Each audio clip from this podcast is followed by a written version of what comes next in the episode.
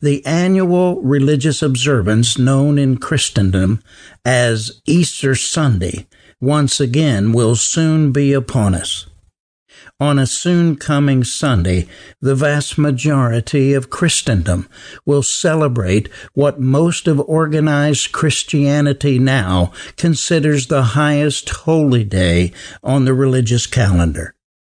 It has been celebrated now for centuries since the church council at Nicaea in 325 AD set the first Sunday following the first full moon after the vernal equinox as Easter Sunday.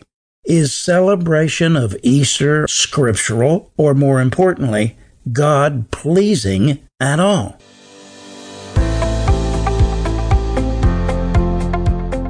Welcome to The Real Truth. I'm Stephen Lambert. In an hour when deception and apostasy is rampant on the earth, the need for proclaiming the real truth has never been greater. Jesus prophesied, An hour is coming, and now is, when the true worshippers will worship the Father in spirit and truth. For such people, the Father seeks to be his worshippers. God is spirit, and those who worship him must worship in spirit and truth. Proclaiming the real truth of the Word of God he is revealing in this hour is our goal.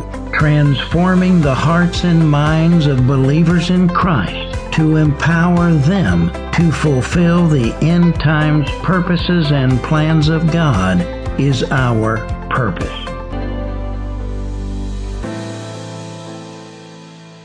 The annual religious observance known in Christendom as Easter Sunday once again will soon be upon us on a soon coming Sunday, the vast majority of Christendom will celebrate what most of organized Christianity now considers the highest holy day on the religious calendar. It has been celebrated now for centuries since the church council at Nicaea in 325 AD set the first Sunday following the first full moon after the vernal equinox as Easter Sunday.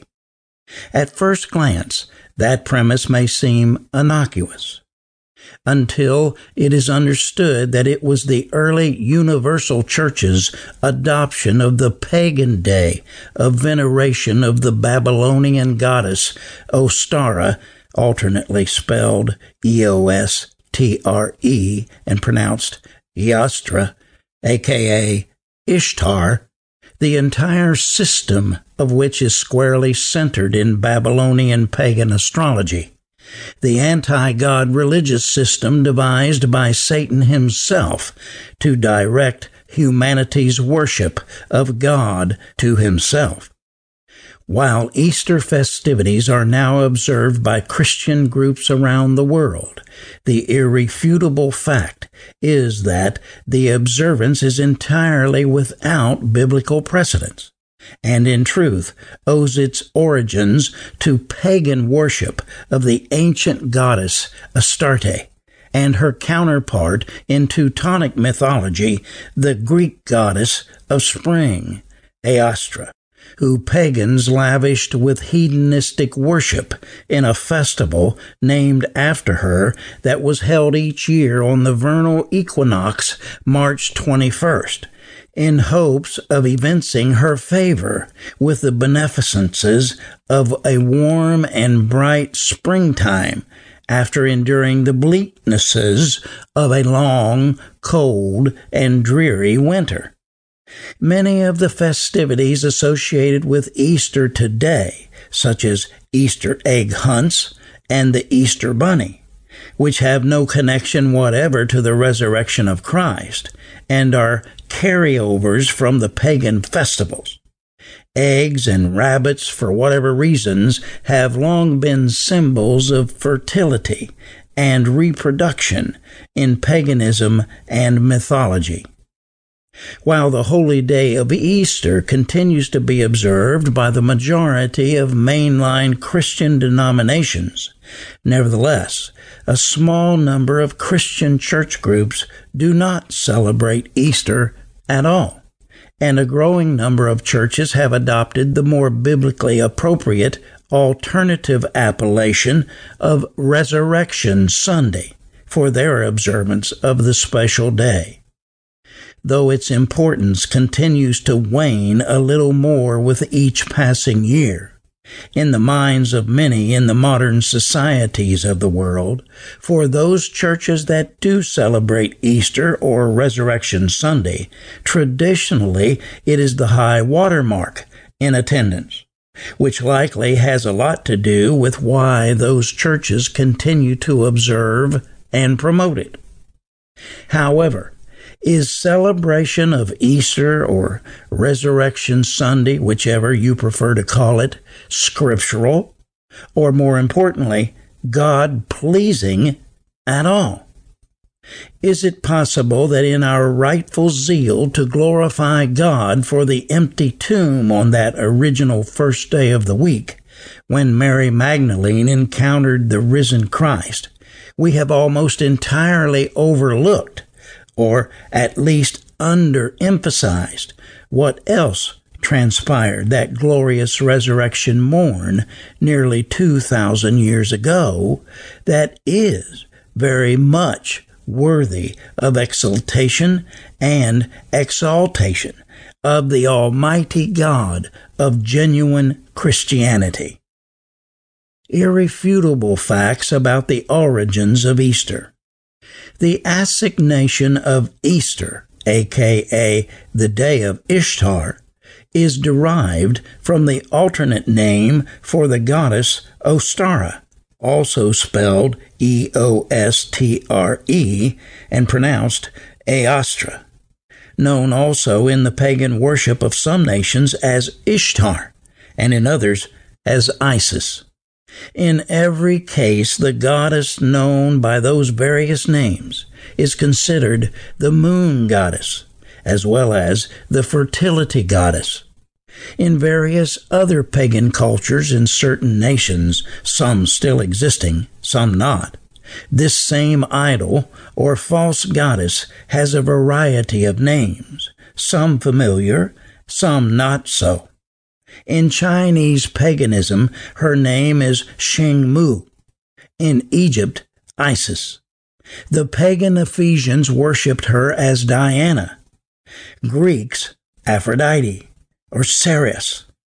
In Druid paganism, Virgo Paritura. To the ancient pagan Jews, Ashtaroth, Queen of Heaven. To the Etruscans, Nutria. In India, Isi, or Indrani. To the old Saxon German pagans, Hertha. To Scandinavian pagans, Disa. To Hare Krishnas, Devaki. To Catholics espousing Marian doctrines, her name is the Virgin Mary, Queen of Heaven. To Pentecostals slash Neo Pentecostals, she is Jezebel. In pagan worship, as well as more modern astrology, Easter is celebrated on the first Sunday after the first moon after Ostara, and therefore the date it is celebrated is not a fixed date each year, but rather is dependent upon the astrological calendar which in itself demonstrates it is a product not of the perfectly ordered God set creational chronology, but of a chaotic creature invented astrometry. Another indicator of the bastardizations inherent in the religions of man, which are designated to deflect to the arch rival of God the worship praise, honor, and glory due exclusively to Jehovah God, the Creator of all. For they exchanged the truth of God for a lie, and worshiped and served the creature rather than the Creator, who is blessed forever. Amen. Romans 1:25. The pagan holy days coinciding with the time range during which Easter falls each year in practice are totally unrelated to the resurrection of our Lord Jesus Christ, but rather celebration of the return of Semiramis, said to be the wife of Nimrod, the ruler of ancient Babylon, into her reincarnated form of the spring goddess. Indeed, the roots of quote unquote Easter can be traced all the way back to ancient Babylon, the original manifestation of Satan's kingdom on earth, and the most idolatrous form of paganism. Beginning in Genesis and ending in Revelation, Babylon is referenced numerous times in the Bible as the earthly manifestation of Satan's kingdom on earth which God will ultimately destroy. Pagan tradition holds that following Nimrod's death, Semiramis, who, along with Nimrod, is considered to be the co-founder of all occult religions, invented the legend that Nimrod was actually her divine son, whom she birthed in a quote unquote virgin birth. From there, the Easter mythology gets even more bizarre, but also reveals the source of Easter related rituals and practices. The Babylonians, the original pagan worshippers, celebrated the return of Ishtar, or Easter, the goddess of spring, on the day, as well as the rebirth or reincarnation of Mother Nature, or the goddess of nature. According to Babylonian mythology, a giant egg fell from heaven into the Euphrates River. The egg broke upon impact, and out of this egg emerged the goddess Ishtar, or Easter.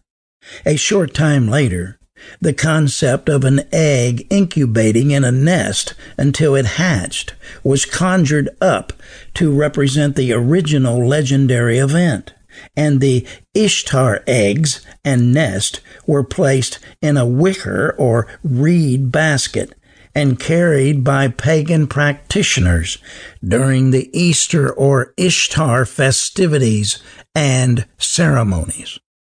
The idea of an Easter egg hunt as part of the celebrations was conceived as well the essence of which was that the persons who found the celebratory hidden Ishtar eggs dyed with bright spring colors during her annual rebirth time would receive special blessings from Ishtar, which included special impartations of fertility.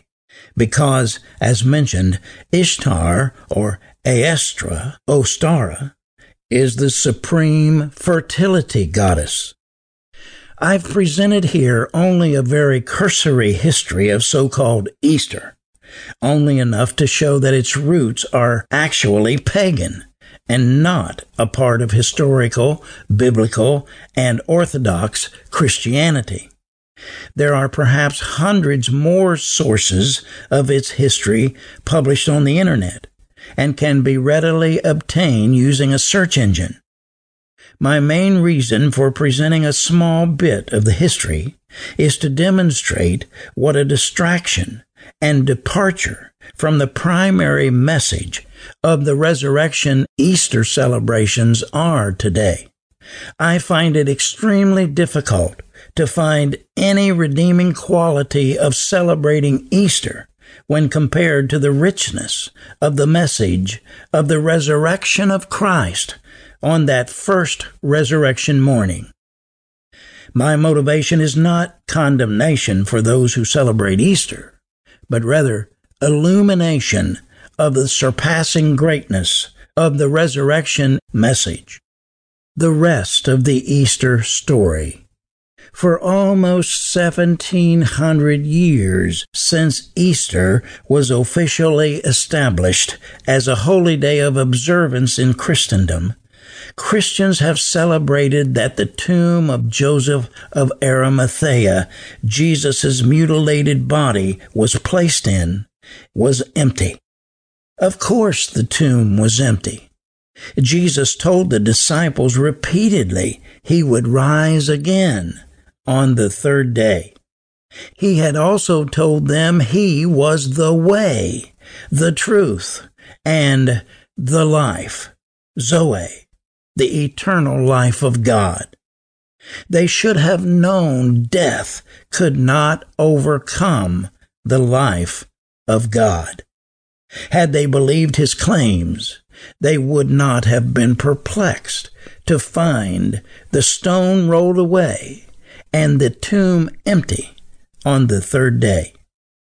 Though it might sound sacrilegious to some, the empty tomb was not the greatest or the grandest event that occurred on that third day following Jesus' bodily death, nor was it that he had defeated death and rose triumphantly from the bowels of hell and was alive, demonstrating that death, hell, and the grave, all products of the devil's rebellion and apostasy, were powerless to hold him. For he was the creator, and the creation was subjected to futility, not willingly, but because of him who subjected it. Romans 8 20. Indeed, this resurrection of the only begotten Son of God, the firstborn, prototokos in the Greek, prototype in English, from the dead, Colossians 1 8, compare also with Revelation 1 5, was the inaugural revealing of the sons of God, Romans 8 19. That holy race, 1 Peter 2 9, of redeemed humanity, heirs of God and fellow heirs with Christ, Romans 8:17, who in the final denouement of the redemption plan will ultimately share his glory that is to be revealed to us. Romans 8:18. the unfortunate thing about the annual celebration of the empty tomb on a man-made religious holy day when churches and Christians make such a to-do about what happened on what they call Easter Sunday, which is nowhere found or referred to in Scripture, is that it undermines the greatest and grandest events that occurred that day. And the result is that very, very few believers even know what those events were. The first of these two events is what occurred after Jesus had the encounter with Mary in which he said, Touch me not, for I have not yet ascended unto my Father. John 20, 17. He said this to her and stopped her from embracing him because what would happen next would be that he would ascend into heaven as the true high priest, of whom all the thousands of years of Hebrew high priests represented. The Levitical law concerning the high priest, while he was performing the oblational ordinance, dictated that he could not touch or be touched by any human, particularly a woman, lest he be defiled and disqualified as the high priest. That is why he forbade her to touch him, for he had not yet ascended unto the Father as the true high priest bearing the sins of the world as the kinsman redeemer.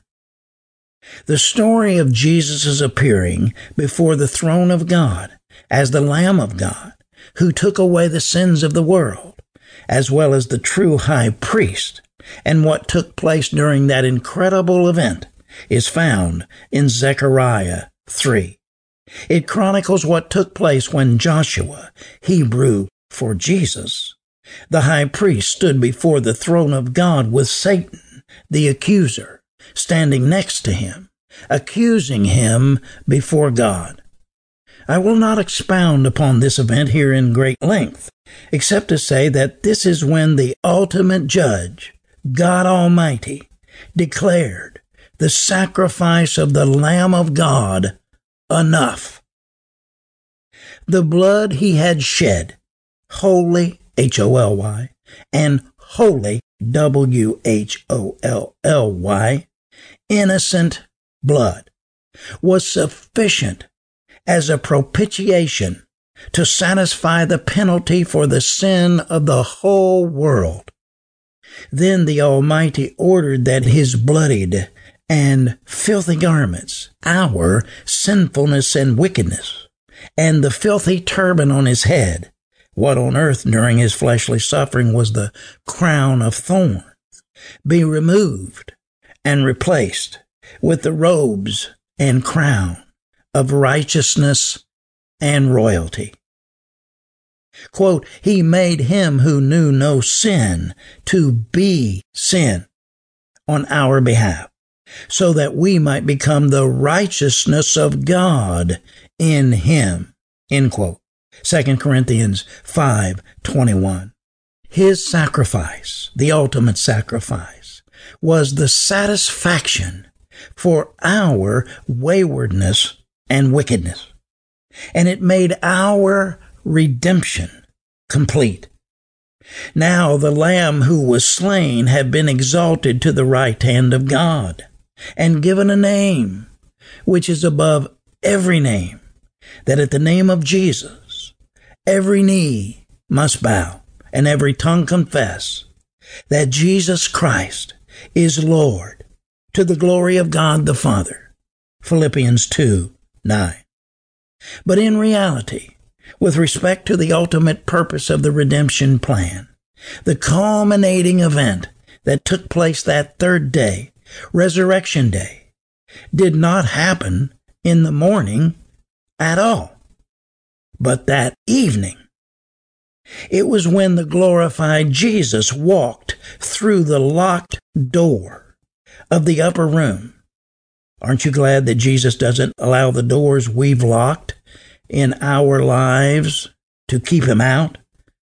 Actually, keep him out of our lives?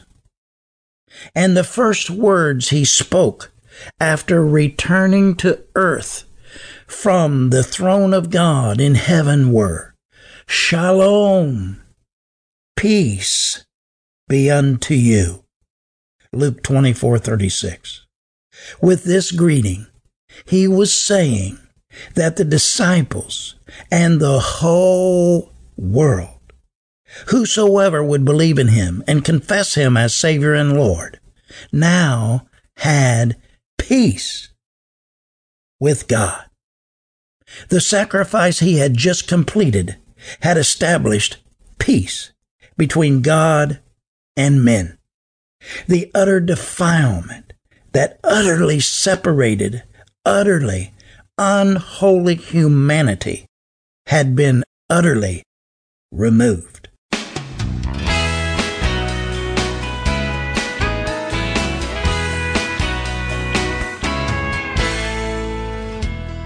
This is Stephen Lambert. We trust you're enjoying this episode of the Real Truth Podcast. You can submit your comments and questions at realtruthradio.com.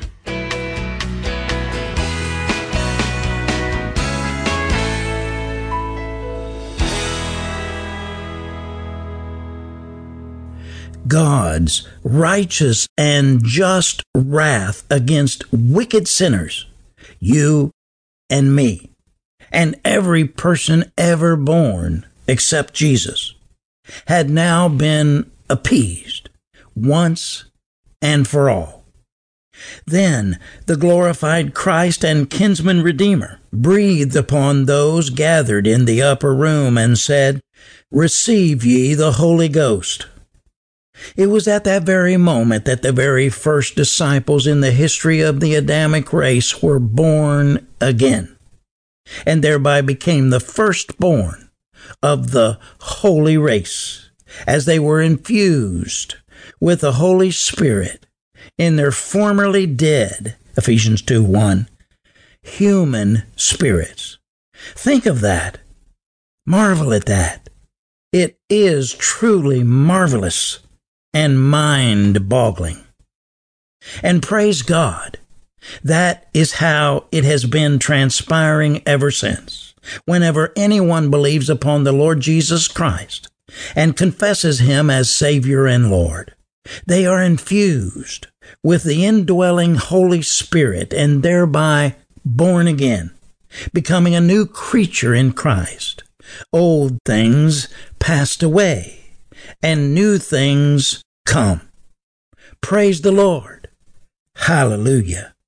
And now, as the late born again Christian Paul Harvey used to say, you know the rest of the story. Holy days discontinued in New Testament era. Speaking through the inspiration of the Spirit, the Apostle Paul, the spiritual patriarch of the Gentile church, chastised the Galatian church for their spiritual regression or apostasy with regard to their returning to the observance of special days and months and seasons and years, as required by the teachings of the Messianic Judaism of which they had become influenced by infiltrating Judaizers in Paul's absence. Now, however, that you have come to be acquainted with and understand and know the true God, or rather to be understood and known by God, how can you turn back again to the weak and beggarly and worthless elementary things of all religions before Christ came, whose slaves you once more want to become? You observe particular days and months and seasons and years. I am alarmed about you, lest I have labored among and over you to no purpose and in vain. Galatians 4 9 through 11, Amplified Bible. The kingdom is come.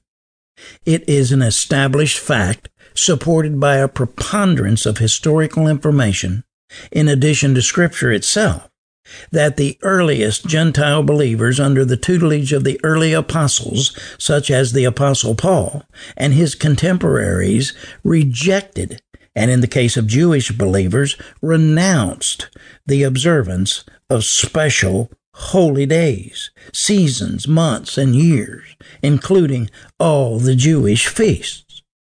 The early apostles taught that with the death and resurrection of Christ, the kingdom had now come and unfettered access to God and the spirit realm had been granted. And thus there was no further need for the types and shadows of the old covenant era. Now there was a new and living way. Now the way, the truth, and the life had been manifest. It is finished, Jesus declared from the cross at Calvary with his final dying breath.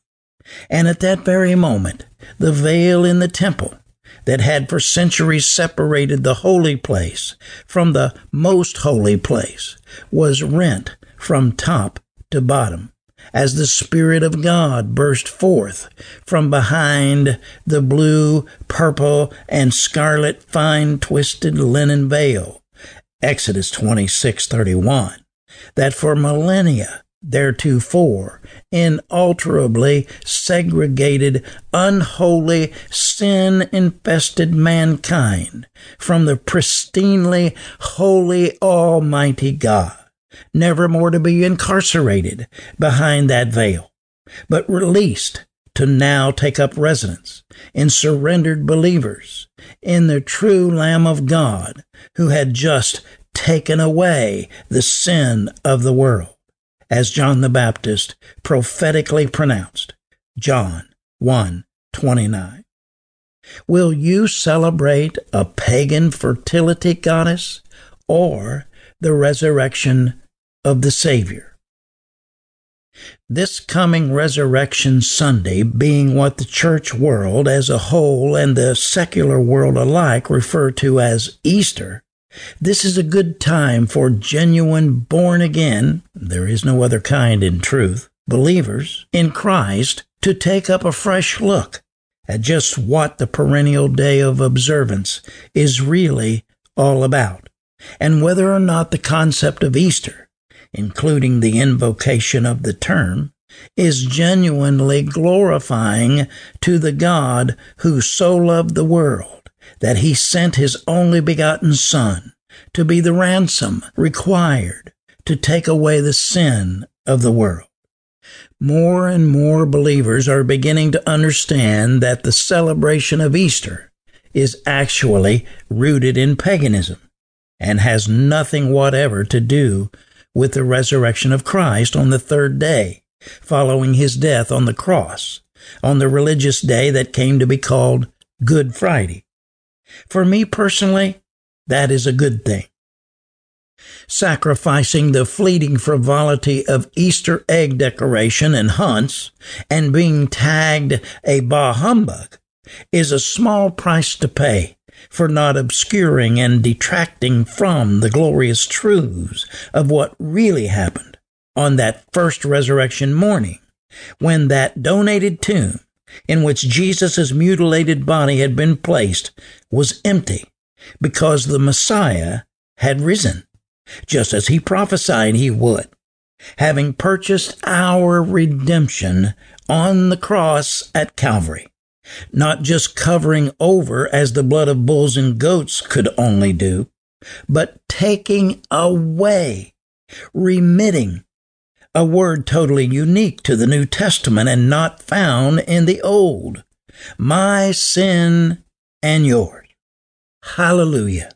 Gladly, without any reservation, sorrow, or mourning, will I trade the temporal and short lived happiness of my children in finding a painted chicken egg for the everlasting, uncontainable, and inexpressible joy they will experience when their spirit bursts through the portals of glory to find the Savior who saved them by His grace waiting with open arms to receive them into eternal fellowship, greeting them with a standing ovation. Acts 7:56. And that greatest of all salutations we all long to hear well done, thou good and faithful servant. Enter into the joys of your master.